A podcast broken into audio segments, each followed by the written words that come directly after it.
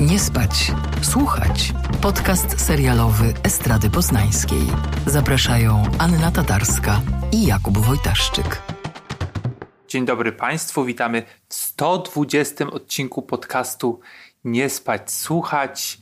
Z tej strony Kuba Wojtaszczyk, a po drugiej stronie mojego monitora Anna Tatarska. Dzień dobry Aniu, jak się masz? No fantastycznie się mam, mój drogi. Na zewnątrz jest 35 y, stopni. E, na mojej klatce wciąż trwa remont, to już piąty miesiąc. Jest doskonale. Myślę, że mimo rozmaitych życiowych niedogodności tak nie zamieniłabym się z bohaterem serialu, o którym będziemy dzisiaj rozmawiać, bo no nie, no nie.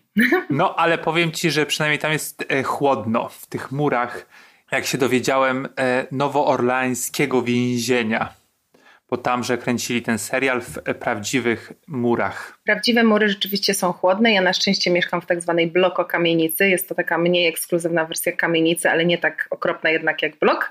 E, więc u mnie jest też tak względnie e, akceptowalnie. Natomiast serial Czarny Ptak, bo o nim dzisiaj mowa. We would like you to transfer to another prison and befriend someone to elicit a confession.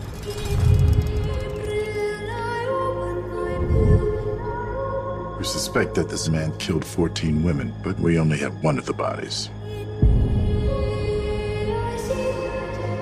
Larry has vivid dreams. Tell me about them. In my dreams, I kill women. Those are just dreams. Zanim streścimy o czym on jest, powiem ci, że dawno żaden serial mnie tak nie zirytował. Wręcz sfrustrował i tak czułem, że po prostu z każdym kolejnym odcinkiem jakby moje zdenerwowanie to jest złe słowo, ale takie naprawdę kur wzrasta. Dawno tak nie miałem z produkcją. A czwarty odcinek jest po prostu kulminacją mojego zdenerwowania i takiego poczucia, że rzadko tak mam, że faktycznie marnuję czas na jakąś produkcję, której nie chcę oglądać. E, a najgorsze jest to w tym wszystkim. W sensie oczywiście lubię mieć swoje zdanie, ale lubię jak to moje zdanie jest potwierdzane przez inne osoby również, że się nie mylę i wiesz, wlazłem na e, Rotten Tomatoes czy na Metacritic i wszyscy po prostu jak jeden mąż i jedna żona chwalą ten serial. No, ja, powiem Ci, że ja Cię rozumiem, bo mój, e, mój współprowadzący z Radia Chili Z, gdzie mam e, audycję filmową w piątki, piątki między 14 a 16, zapraszam. E, Tomek Śliwiński zaproponował e, w zeszłym tygodniu, żebyśmy powiedzieli parę słów o tym serialu, no i okazało się, że on się nim absolutnie zachwyca i ja się czułam jak taki, wiesz, jeden, jedyny uczeń, który nie zrozumiał zadania po prostu na zajęciach. Mówi, nie, ale zobacz, to wcale tak nie jest takie dobre, w ogóle zobacz to, to, to, to, to. A on, on jest absolutnie e, zachwycony, więc cieszę się, że tym razem wyjątkowo ja mogę Ciebie wesprzeć w Twoim rozczarowaniu. Również się cieszę. Bo to jest rzadka sytuacja, że się naprawdę, naprawdę zgadzamy. Co więcej, myślę, że e, że będzie tutaj e, kilka bardzo konkretnych rzeczy, które nas połączą. Ale to co, może, może zrekapitulujmy, zrekapitulujmy to trudna język ta polska. Mhm. O cóż to w ogóle tutaj chodzi? No więc może zacznijmy od tego, że rzeczywiście z zewnątrz wygląda to y, bardzo dobrze, mm, bardzo fajne zdjęcia, mm, efektowny trailer, mm, historia kryminalna oparta na faktach, to lubimy. Te fakty zostały ujęte w książce In with the Devil, A Fallen Hero a Serial Killer and a Dangerous Bargain for Redemption. Bardzo długi tytuł, to już jest niepokojące. Jeszcze teraz pozwolę sobie go y, przetłumaczyć. Y, w zamknięciu z diabłem upadły bohater, seryjny morderca i niebezpieczne, nie wiem, negocjacje o odkupienie po, powiedzmy, że, że to mniej więcej e, w, w, w, ten sposób można przetłumaczyć. To jest książka napisana przez Jamesa Kina przy pomocy profesjonalnego autora, ponieważ James Kin profesjonalnym autorem e, nie jest. On napisał książkę o swoich własnych losach, wydał ją w 2010 roku. E, no i tenże James Kin, jakaś jego wersja z bohaterem tutaj głównym serialu, czyli stosunkowo młody chłopak, y, jeśli można to tak ująć, odnoszący sukcesy y, przestępca, który zajmuje się z sprzedażą y, narkotyków, żyje życiem no, takiego młodego lansera, ma na przykład w domu bardzo drogi, piękny blender, którego oczywiście używa codziennie rano do przygotowywania sobie odżywek białkowych, ponieważ dobra rzeźba również jest u niego istotna, przydaje się ona zarówno w pracy, w robieniu wrażenia lub w praniu ryjów, ale też e, do mm, uwodzenia pań, które on lubi od tyłu na kanapie, oczywiście bez tak. nawiązywania bliższego mm, kontaktu, bo jakby te kobiety są tutaj takie raczej ilustracyjno-użytkowe. No i tenże Jimmy ma pewien problem, ponieważ ma w domu również bardzo dużo broni i kiedy któregoś dnia najeżdża go, no to jest nie wiem, jakiś tam słod czy, czy, czy jakiś inny, no to już jego y, długie macki y, nie działają, nie można y, tutaj dopiąć, dopiąć układu, no bo, bo była ta broń, ta broń, dużo tej broni, więc to już nie tylko narkotyki, ale też broń i przyjąwszy, jak to się nazywa, to jest chyba ugoda, tak? trafia do więzienia na 10 lat. Tutaj jest jeszcze taki podtekst, że do tej ugody namawia go ojciec, ojciec były policjant, który przekonuje go, że na pewno no jakoś to się uda, ten wyrok będzie krótszy mm, i on się dlatego na tę ugodę godzi, a potem się okazuje, że wyrok krótszy nie jest, bo akurat tutaj e, prokurator był zapalczywym idealistą i 10 lat w więzieniu, co dla Jimmy'ego jest no, y, tłumacz Mm, tłumacz. Y, sytuacja komplikuje się potrójnie, czy tam już popiątnie, mhm. kiedy okazuje się, że jego ojciec, zaraz powiem kto kogo gra, ale tutaj na razie chcę się skupić na historii, że jego ojciec y, podupadł dość mocno na, na zdrowiu i jak sugeruje jego konkubina, najprawdopodobniej nie zostało mu wiele czasu, więc y, na pewno tych 10 lat nie przeżyje i Jimmy musi wymyślić, co zrobić, żeby wyjść wcześniej z więzienia. Nie jest to możliwe, nie ma żadnego, żadnej szansy na warunkowe zwolnienie, więc pojawia się na horyzoncie możliwość dealu z, z władzami.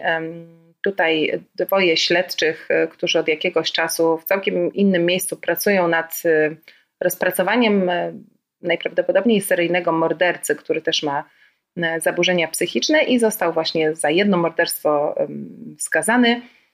Trafił do innego zakładu, takiego zamkniętego zakładu dla osób właśnie z różnymi, z różnymi zaburzeniami ale ponieważ były jakieś błędy proceduralne przy skazaniu, to y, na horyzoncie widnieje groźba, że on zaraz wyjdzie, bo jest apelacja w toku.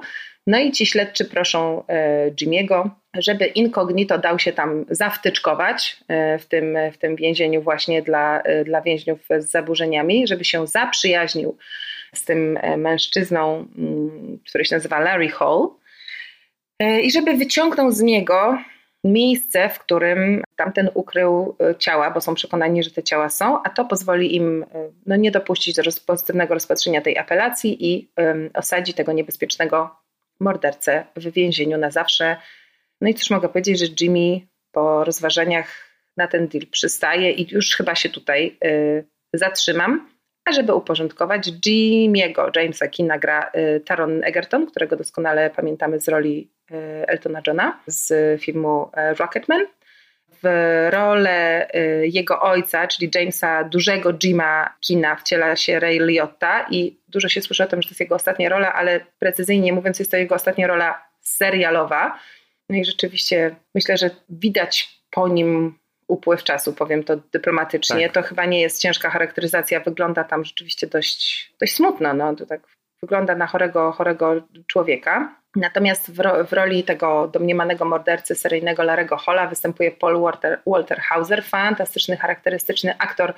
Polecam go sobie wygooglować, bo myślę, że to tak nie wzbudza koniecznie konkretnego skojarzenia. Natomiast ta twarz i ten głos są bardzo charakterystyczne i widzieliśmy go do tej pory między innymi w roli Zwola w Cruelli, w Black Clansman. Ja go wspominam z filmu Jatonia. Tak, tak e, to była, mm, to była fantastyczna rola. No więc co? No tyle. No brzmi bardzo dobrze. A, jeszcze nie powiedzieliśmy, że twórcą tego serialu, ale takim showrunnerem, bo nie reżyserem, jest y, Dennis Lehane, czyli amerykański pisarz, y, autor y, kryminalnych powieści i też scenarzysta odpowiedzialny między innymi za takie filmy jak Rzeka Tajemnic czy Wyspa Tajemnic, chociaż nie jestem pewna, czy on też tam robił scenariusze, czy to były tylko adaptacje jego, jego powieści. No w każdym razie bardzo mocne nazwiska plus stempel Apple'a i powinno być super. No i czy jest? No nie jest. E, e, właśnie ten stempel Apple'a to jest e, takie nadwoje babka wróżyła, bo e, chwalimy w, w, tym, w tym roku faktycznie Apple się bardzo stara i te produkcje w większości są udane, jak nie bardzo udane, no ale czasami zdarzają się takie zgniłe jabłka. Ja, jabłka. nie mogę, no no. Wiesz co, tak sobie pomyślałem o tych zachwytach, bo cały czas, mm, zwłaszcza na Netflixie, tak, ciąży takie, mm, no jest nam przykro y, bardzo często, że tego Mindhuntera nie ma. Czyli Mindhunter to jest serial Finchera, który był, po dwóch sezonach został y, skasowany, ponieważ był za drogi.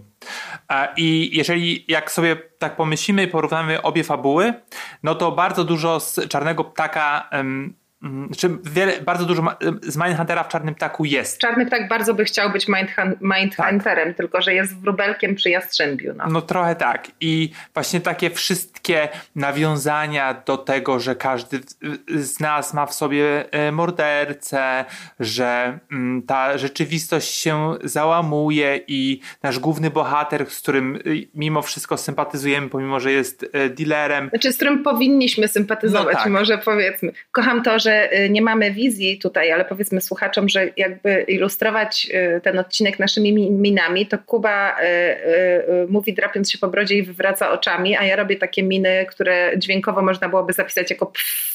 No tak. Więc wrażenia doda dodane, tak. I oczywiście biorą twórcy, czy też twórca tego czarnego ptaka, takie elementy mm, klasyczne właśnie dla takich thrillerów psychologicznych, mm, true crime'owych, no ale ja mam wrażenie, że oni jadą w dużej mierze na autopilocie. I możemy się spodziewać, w którym momencie nasz bohater zacznie patrzeć się w dal i prze, przemyśliwać swoje, swoje poczynania, albo jak ten psychopatyczny czy seryjny morderca zacznie kwestionować to, co mówi nasz bohater, albo w pewnym momencie zatrzyma się, żeby w ogóle odwrócić swoją historię do góry nogami, żebyśmy bardziej zwątpili. I to są dla mnie takie elementy, zaraz pewnie zagubimy się bardziej w fabułę, żeby powiedzieć, które to są te momenty, ale jest ich całkiem sporo i widać, że po prostu twórcy lepili poszczególne odcinki właśnie z takich gotowców. No i nie zawsze niestety to ze sobą pasuje. No muszę ci powiedzieć, że ja jestem zadziwiona tym, że ten serial powstając dzisiaj po właśnie między innymi Mindhunterze, ale też detektywie, e, które no, wydaje mi się, że wyniosły taki thriller więzienny na, na nowy poziom, przede wszystkim pokazując jak można w fascynujący sposób pokazać negatywnego bohatera, tak żeby był dla widza nie tylko interesujący, ale wręcz, żeby zasiewał w widzu takie niepokojące ziarno chęci utożsamienia się z nim, z której się natychmiast potem należy otrząsnąć. No i też y, seriale, które stworzyły po prostu świat pełen niuansów i naprawdę taki gęsty emocjonalnie i, intelektualnie.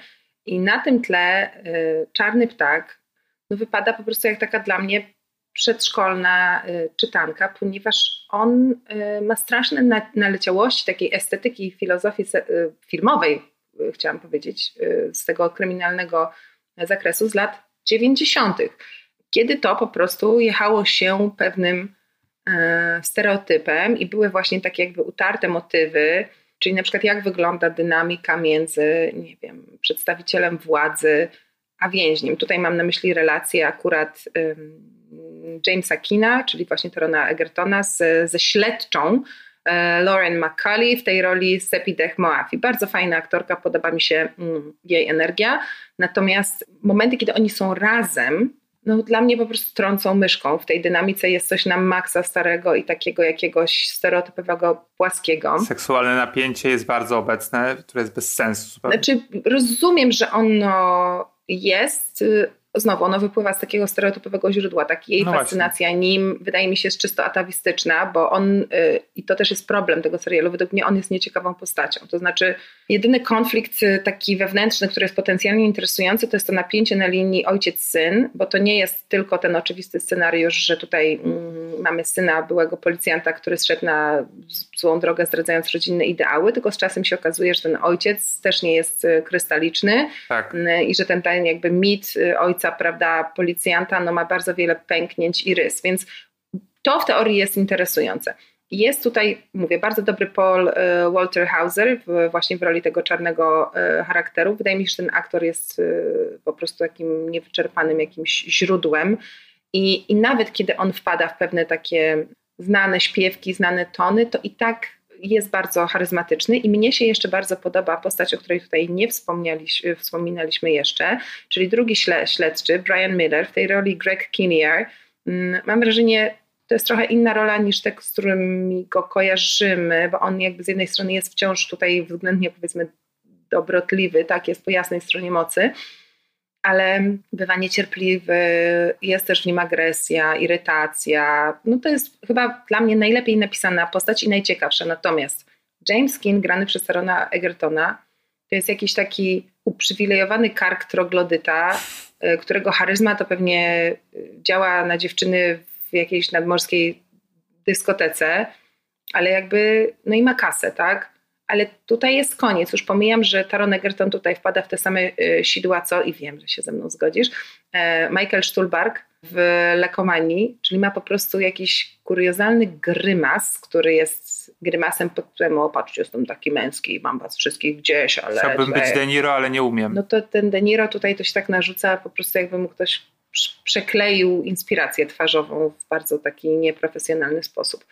No i nie wiem, po prostu to jest chaos, tak? Bo masz moment, gdzie jest fajnie, a zaraz potem jest znowu źle i to jest takie wszystko jakieś mydłowato nijakie. No i ja zastanawiam się po co, po co. To ja mam tutaj kilka wątków. W sensie, powiedziałaś o Gregu y, Kinierze y, i tak, faktycznie to jest dla mnie najjaśniejsza postać y, tego serialu i nawet właśnie razem z tą, z tą jak ona się nazywa ta aktorka, Sepida Maufi, tak?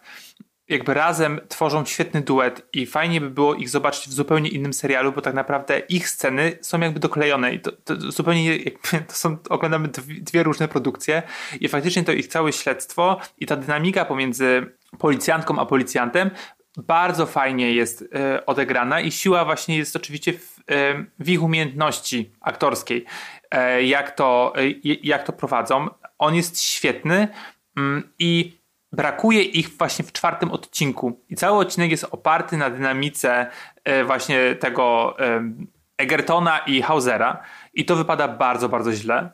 A gdy właśnie się pojawia, zauważyłem, że jak tylko się pojawia Kinier na, e, na ekranie, ja od razu się od, e, ożywiam i wiesz, i chcę zobaczyć, co, co zrobi, gdzie trafi, jak odkryje, wiesz, kolejne tam zbrodnie. Mm, to jest naprawdę bardzo ciekawe. E, I jak się przygotowałem do tego odcinka, sobie czytałem różne recenzje, to faktycznie e, jest taki podział. Krytycy i krytyczki chwalą albo e, Egertona na zmianę z Hauserem. I to jest śmieszne, bo dla mnie jakby obaj są słabi w tym serialu. Egerton, to do niego może, może wrócę, ale Hauser faktycznie, ja go bardzo lubię, tak jak, tak jak zresztą ty. I Cenię go nawet w takim średnim filmie, hmm, chyba i Studa to był dwa lata temu, co Katie Bates była nominowana do Oscara za niego, nie pamiętam jak to był tytuł. To nie był ten przemyt, przemytnik, to nie był ten. Nie, nie, nie, to nie był The Mule. To był, on był posądzony o to, że podłożył bombę. E, Richard Jewell. Tak, tak. Okro, okropny film. Tak, no ale on faktycznie tam się wyróżniał, a tutaj mam wrażenie, że on wchodzi znowu właśnie w te buty mindhunterowskie i tam był taki seryjny morderca, którego grał Cameron Britton. I on był fantastyczny, że mm, te takie to takie zniuansowanie pomiędzy y, osobą, która jest y, sprawna umysłowo i taka, wiesz, y, świadoma tego, co robi, a właśnie taką manią, którą popadał, była bardzo cienka. I on tak bardzo sprawnie manewrował pomiędzy jedną a drugą stroną. A tutaj mam wrażenie, że w jednej scenie e, Paul Walter Hauser jest właśnie tym no miłym facetem, e, który po prostu może być uważany no, za jakiegoś creepa, ponieważ no, jego życie wyglądało tak, a nie inaczej, a wychował się na cmentarzu, to są takie klisze naprawdę, wychował się na cmentarzu, ojciec kazał mu kopać groby i okradać nieboszczyków, mm, ma creepy voice, ma creepy vana, i po prostu e, i jeszcze ma brata bliźniaka, który w, e, w łonie matki, jak to się mówi, wyssał z niego wszystkie soki jakieś takie życiowe prawie, że i, e, i on jest taki, wiesz, przystojny ten brat. To się, to się chyba nazywa bliźniak pasożytniczy, tak mi się wydaje. Tylko że, tylko, że mi się do tej pory wydawało, musiałabym to sprawdzić, że bliźniak pasożytniczy to jest taki bliźniak, który że tak powiem, de facto zjada tego drugiego bliźniaka. Znaczy zjada to brzmi jakby robił to intencjonalnie, tak, ale a tutaj, a tutaj jest jakaś taka historyjka wymyślona, wiesz, że on go, że tak powiem, wy, wyssał z niego wygląd, y, tak, urok tak, osobisty, inteligencję, tak. ale zostawił jednak sprawne, działające ciało i tak dalej. No, okej. Okay. No, no i na przykład są takie elementy, i to już jest pewnie wina, znaczy na pewno wina scenariusza, jak to zostały te dialogi napisane. No i mm, to, żeby pokazać, jaki ten, ten nasz Harry Hall, Larry Hall jest no, niebezpieczny, taki nieprzewidywalny, no jest sobie, wydaje mi się, że to jest w tym czwartym nieszczęśliwym odcinku, jest, sobie rozmawiają, nasi, nasi główni bohaterowie sobie rozmawiają w kantynie więziennej i ni z gruszki, ni z pietruszki Larry Hall pyta, czy zjadłbyś, zjadłbyś swojego psa? A Jimmy Kin, no ale o co ci chodzi? No bo przecież jakbyś miał, jakbyś miał udomowioną kurę, to byś jej nie zjadł, a, a, a, a on mówi, że przecież kura nie może być nieudomowiona, jakby w sensie zawsze kura jest hodowana na, hodowana na, na mięso. No ten się oczywiście sprzeciwia i mówi, że on swojego psa zjadł. No i tylko jakby po, chodzi o tylko i wyłącznie o to, żeby pokazać, że po prostu on jest niezrównoważony. I o nic więcej. I, i to i jakby ta, ten, ta rozmowa zdarza się nagle, jest y, niczym niezapowiedziana, po prostu no, pokazuje taką schizofreniczność tego bohatera. Wiesz co, no, tam jest problem z rysowaniem według mnie tej postaci, bo jakby z jednej strony rozumiem tego typu zabieg, czyli chcesz pokazać, że on jest y, mm, człowiekiem całkowicie w pewnym sensie przypadkowo na impulsach działającym, także nie można go zracjonalizować, że, że to nie jest y, taka, że tak powiem, stara szkoła profilu psychologicznego, gdzie analizujesz jakby, co ma w głowie morderca, bo czasami on ma w głowie po prostu, nie wiem, fajerwerki i bagno, tak? I, i jakby po prostu totalnie nie wiadomo czego, czego, czego się spodziewać, bo bo, cała narracja, która powoduje, że on robi to, co robi, jest gdzieś bardzo, bardzo głęboko y, zakopana. Mm, tym bardziej, kiedy bohater ma po prostu zaburzoną relację z tym, co jest rzeczywiste, co jest wyobrażone, tak jak tutaj, bo on bardzo często mówi o tym, że, mm, że jemu się śnią te rzeczy, które, jak sądzą śledczy, on jednak robi w rzeczywistości. Wcale, wcale one mu się nie śnią. Natomiast zgadzam się z Tobą, że chociaż sam pomysł wydaje mi się sensowny, to sposób przeprowadzenia tego, znowu wraca tutaj do mnie ta estetyka lat 90., jakby po prostu jest dość toporny. Mm, I te takie podrzucenia wątków, właśnie, żebyśmy nie zapomnieli, że, że jednak oglądamy film o, o, o niebezpiecznym gangsterze, który próbuje mm, przyszpilić niebezpiecznego mordercę, a nie o dwóch typach, którzy siedzą po prostu między kratami, jedzą kanapki z mortadelą i rozmawiają o naprawie gaźnika, nie? Mm, więc y, no takie to jest trochę, mm, trochę naciągane. Mam wrażenie, że tak samo jest e, z rolą, e, z rolą Hola, który tak jak już zgodziliśmy się, no jest uważam aktorem z wielkim potencjałem, naprawdę jednym z bardziej utalentowanych, e, Hausera, przepraszam, Hall to jest jego postać, jednym z najbardziej utalentowanych aktorów z ogromnym potencjałem, który nigdy nie będzie doceniony na taką wielką skalę, bo on jest nieprzystojny, więc jakby Hollywood oczywiście może mówić bardzo dużo o inkluzywności postępie, ale mm, nie zrobi gwiazdora z typa, który ma 1,60 m i dużą e, nadwagę i, i głos jak e, eunuch, bo tak po prostu ten świat cały czas, y, cały czas działa. Natomiast nawet mimo jego talentu mam wrażenie, że on czasami jest przez reżyserów y, przyciskany w taki sposób, żeby jakby przegiął jeszcze bardziej y, to takie szaleństwo i taką nieobliczalność, no i wtedy trochę to wpada w taką autoparodię mam wrażenie. No jeszcze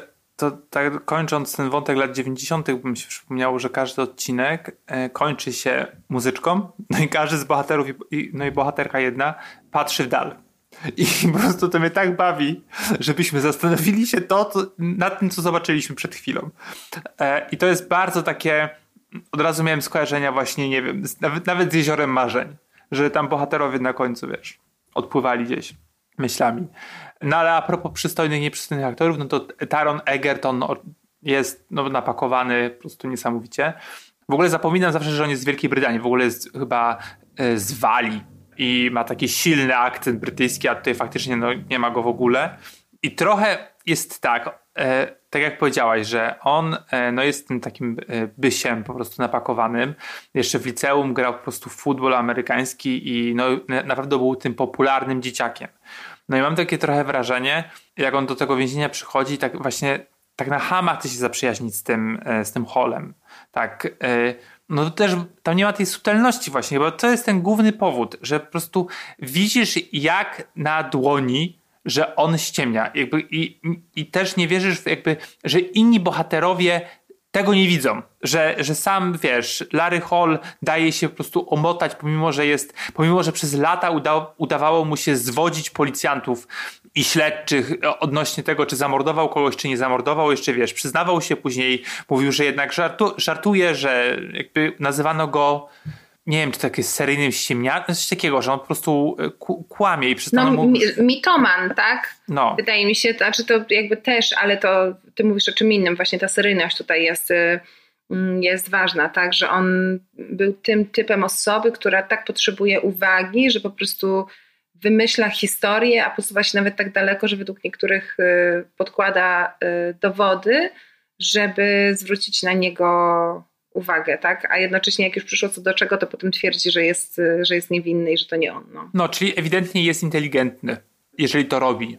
Więc według mnie to, że nagle jakiś po prostu najprzystojniejszy chłopak z drużyny chce być jego najlepszym przyjacielem, no to jest takimi grubymi nićmi szyte. No dla mnie to, że on się tak szybko jakby daje w, wciągnąć w tę znajomość też jest po prostu super naciągany, bo znaczy wiesz, może ja po prostu patrzę na to ze swojej perspektywy, też dopuszczam taką możliwość, że żyję w jakiejś takiej bańce, ale mm, charyzma Jimiego to jest coś, co myślę znamy pewnie z liceum, może ze studiów, że zawsze był ktoś taki, kto miał łatwość nawiązywania kontaktów, był, wydawał się, się, się czarujący, zawsze się pewnie opowiadało w jego towarzystwie dużo dowcipów, wszyscy się głośno śmiali, nieźle wyglądał, może tam się, nie wiem, poocierało ciebie na jakiejś imprezie, no jakby ktoś taki, przy kim wszyscy chcieli być, ale to też jest... Y, pewnego rodzaju konstrukt i w życiu i w filmie zresztą tutaj też bardzo szybko wychodzi, że po prostu mało za tym jest, więc absolutnie się z Tobą zgadzam. Jeśli ktoś bardzo dziwny i myślę, że na pewno zaburzony w jakiś sposób,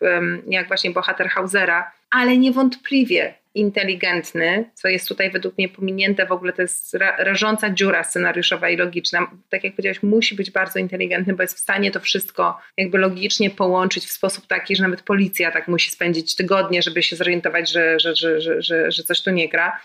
No i co? I ktoś taki ma się nabrać na taką gładką gadkę, jeśli ja oglądając e, Egertona w tych, e, w tych scenach mam wrażenie, że on ściemnia, że gra, nie? To jest dla mnie, to się nie klei.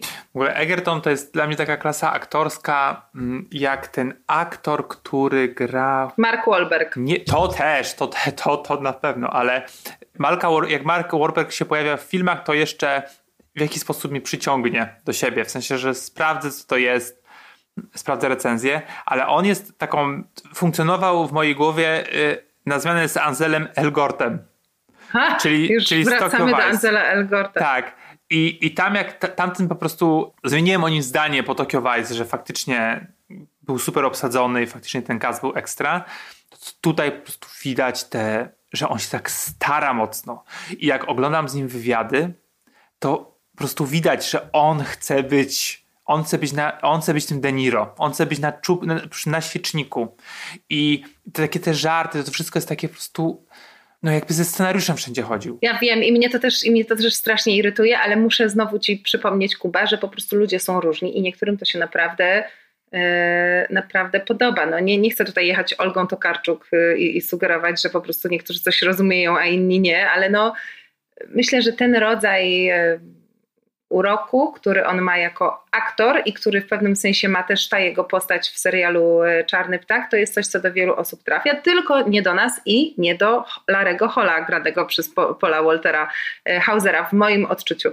Natomiast e, to porównanie z Elgortem jest o tyle trafione, że rzeczywiście dobre obsadzenie potrafi zrobić robotę, bo uważam, że Egerton w Rocketmanie był fantastyczny, ale to też jest trochę taki case aktora, który wszedł w środowisko dość młodo odniosł sukces, no bo Kingsman to, to, to było duże, duże wydarzenie um, i grał bohaterów z takim jakby łobuzerskim urokiem, że nawet, nawet ten, ten Elton John przecież uwikłany w rozmaite spektakularne tragedie ma w sobie coś takiego z dziecka, jakąś taką czystą, żywą, e, żywą energię. Plus jest ten cały wątek jakby performansu, tak, który potrafi czasami, mam wrażenie, kiedy grasz taką teatralną, przegiętą postać, ukryć pewne niedociągnięcia, y, które wychodzą, jak trzeba zagrać mało i oszczędnie.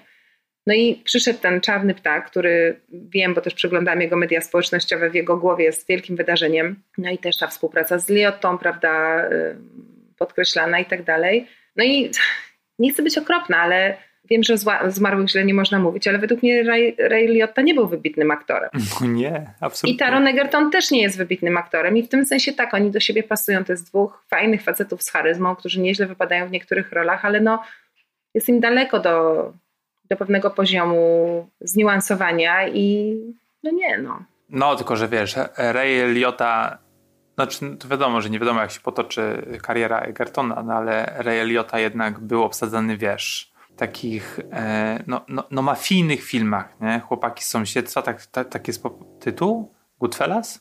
No były absolutnie fantastyczne i on tam był genialny po prostu. No wydaje mi się, że Taron, mimo że faktycznie w tym Rocketmanie nie przeszkadzał mi aż tak, to tak generalnie ten film jest taki, no dla mnie marnawy.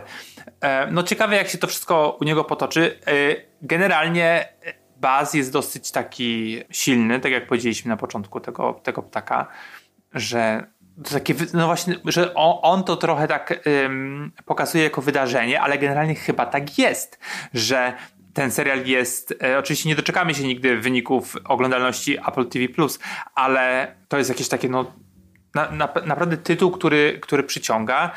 Jeszcze w moich podcastach, których słucham, e, nie był omawiany, ale pewnie to się zdarzy, jak się, nie wiem, skończy Better Call Saul na przykład, albo jakieś inne takie tytuły, które no muszą się, wiesz, nie, skończyć.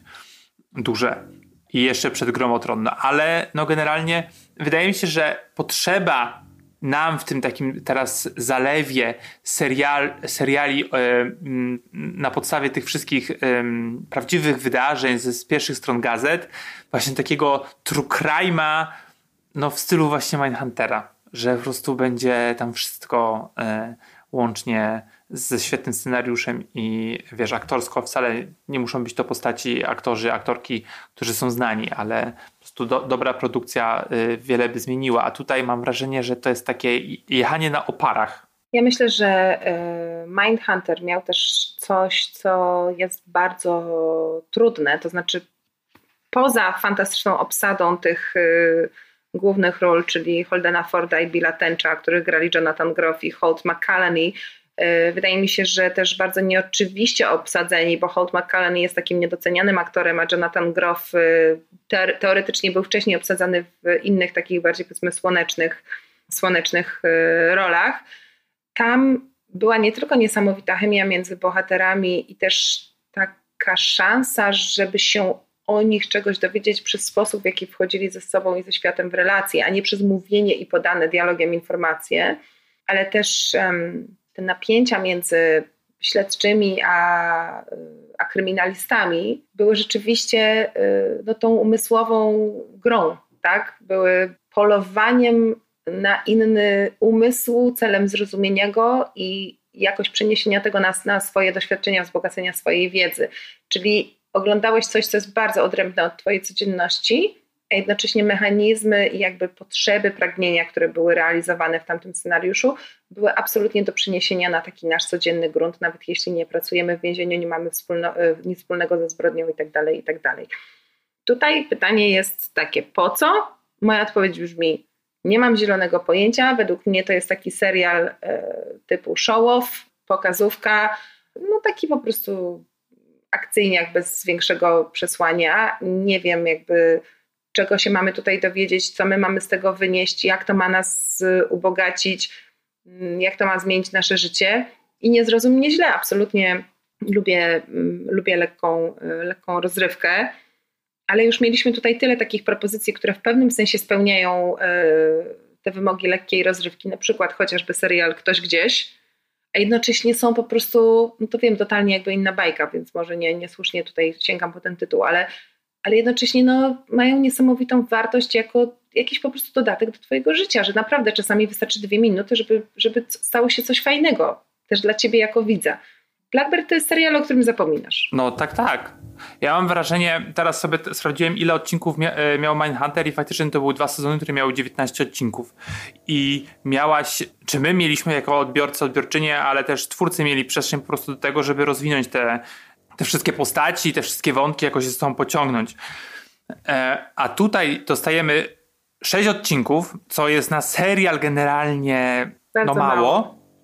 E, takie trochę jakby ani nie, nie, nie, nie, nie za dużo, nie za mało, tak gdzieś po środku nie wiadomo co z tym zrobić. Trzy lata temu to byłby pewnie film dwugodzinny i, i pewnie by, wiesz, e, przeszedł zapomniany i nikt by za bardzo na niego nie zwrócił uwagi, a może wręcz przeciwnie, może faktycznie udałoby się to jakoś skompilować i mm, stworzyć z tego coś zupełnie innego. To jest takie, wiesz, rozleczone flaki że masz elementy, które no, mogłyby spokojnie, moglibyśmy się y, bez nich obejść. Właśnie takie patrzenie w dal, jakieś takie mm, dialogi bez, bez sensu, albo wiesz, takie flashbacki na te, te, te, dzieci, które jeżdżą tymi rowerami po polu i wiemy, że ta dziewczynka pewnie zaraz zginie.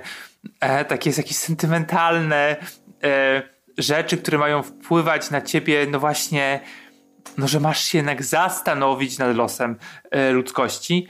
Mm, I, I jak sobie myślę o tym Mindhunterze, to cały czas, już chyba kilkakrotnie mówiłem o, mówiłem o tym na, w tym podcaście, tam jest postać e, Wendy Carr e, i to jest, ona grają taka fantastyczna aktorka Anna Torf i to jest dla mnie taka postać po prostu, która jest idealnie napisana, rozwinięta, bo ona w pierwszym sezonie jest taka trochę no, tajemnicze, nie do końca o niej wiemy, a w drugiej stronie po prostu jest na drugim planie wyraźnie, ale jednocześnie mamy to jest świetnie napisana kobieta, po prostu postać kobieca, nie? że y, do tego lesbijka w tych latach tam 70., gdzie wiesz, y, musi utrzymywać swoją seksualność po prostu y, w tajemnicy i na wodzy, a tutaj wiesz, dosyć, że w tym w, w Czarnym Ptaku mamy tę Lauren McCallie, tą agentkę FBI, która jest jed, właściwie jedyną postacią kobiecą w, w, w, serialu i od razu wiesz, dostajemy to, jak powiedziałaś na początku, te klisze po prostu z lat 90., że ona po prostu zaraz się rzuci na tego,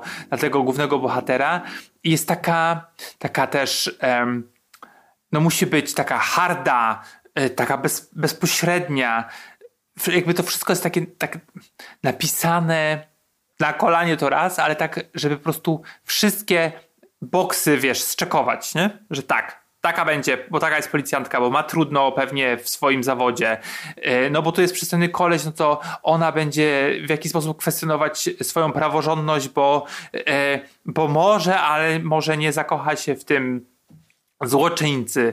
I po prostu jest taki, no takie, no, no męczące po prostu, męczące, że znowu jakiś tam, wiesz, e, no nie, do, do, nieudany serial dostajemy, który miał być czymś innym, a nie jest. No słuchaj, mi się wydaje, że czasami jak mamy pięknie zapakowany prezent, po czym rozpakuje, rozpakowujemy go, a w środku jest, to nie jest puste pudełko, czasami jest mhm. jakaś taka podruba, taki, nie, ten, ten Lidlomix to i tak by było fajne, to, to, to nie, to zła, zła analogia. No coś, coś, coś rozczarowującego, tak? Y, chcieliśmy dostać jedno, dostajemy drugie to też może być, jak to nazywają Amerykanie, learning curve, e, lekcja. No i nie wiem, no niech tak będzie z, z Blackbird. To jest taka produkcja, która byłabym bardziej skłonna uwierzyć, wyszłaby z e, akurat w Netflixie, bo oni, mam wrażenie, ostatnio słyną z tego, że marnują fantastyczne tematy ale, ale no cóż, no Apple też, też, też niech się czasami potknie, e, tym bardziej, że właśnie tak jak mówię, my ostatnio byliśmy pobłażliwi, uważam za zasłużenie i kilka fantastycznych rzeczy się tam wydarzyło. No więc tak, co? Nie oglądać. Nie.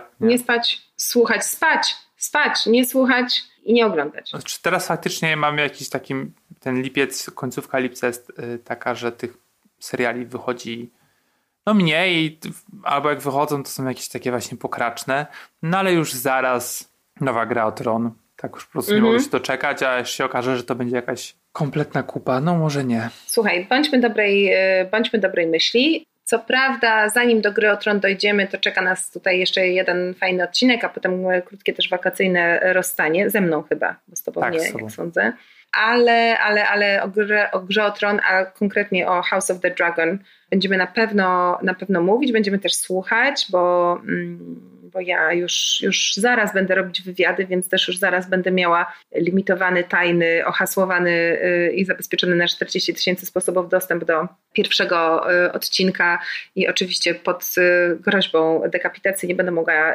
powiedzieć nic, ale będę mogła na przykład znacząco chrząknąć lub sapnąć, więc, więc coś, tam, coś tam będziemy wiedzieli. Tak, więc, więc to, nas, to nas na pewno czeka w sierpniu. I sam fakt, że o tym mówimy na koniec tego odcinka sugeruje, że to chyba jednak jest tak zwany big deal. No chyba tak, no. no. Ale ostatnio sobie, już generalnie abstrahując od, od tematu, ale no bo też wychodzi, władca, wychodzi Władca Pierścieni nowy, tak? Na, na, na Prime Video. To mniej więcej w tym samym czasie i faktycznie jest to, pewnie będzie no kłótnia pomiędzy dwiema, dwoma streamingami, kto zrobił lepszy serial, ale mam takie wrażenie, że ta gra o tron to jest coś takiego, co mogłoby się wydarzyć naprawdę, pomimo tych smoków. A cały czas ten Władca Pierścieni jest taki, wiesz, mocno bajkowy. Ja, ja mam Kuba tak samo. To jakby to nie jest moje disco, no. no. Wiesz, ten Gra Tron mam wrażenie przez to, że jest taka brutalna i bezwzględna, to szczególnie w dzisiejszej rzeczywistości się czyta jakoś bardziej rzeczywiście mimo tych wszystkich smoków innych. To prawda. Dobrze, to kończymy. E, nie oglądajcie Czarnego Ptaka, obejrzyjcie sobie coś innego. Słyszymy się e, w przyszłym tygodniu. Dziękuję Ci, Aniu, bardzo. Dankeschön. I nie, nie miejcie w domu narkotyków i broni, bo to się kończy dużymi kłopotami. Świetna rada. Pa! Pa! Nie spać, słuchać. Producentem podcastu jest Estrada Poznańska. Wszystkie odcinki znajdziesz na estradapoznań.pl.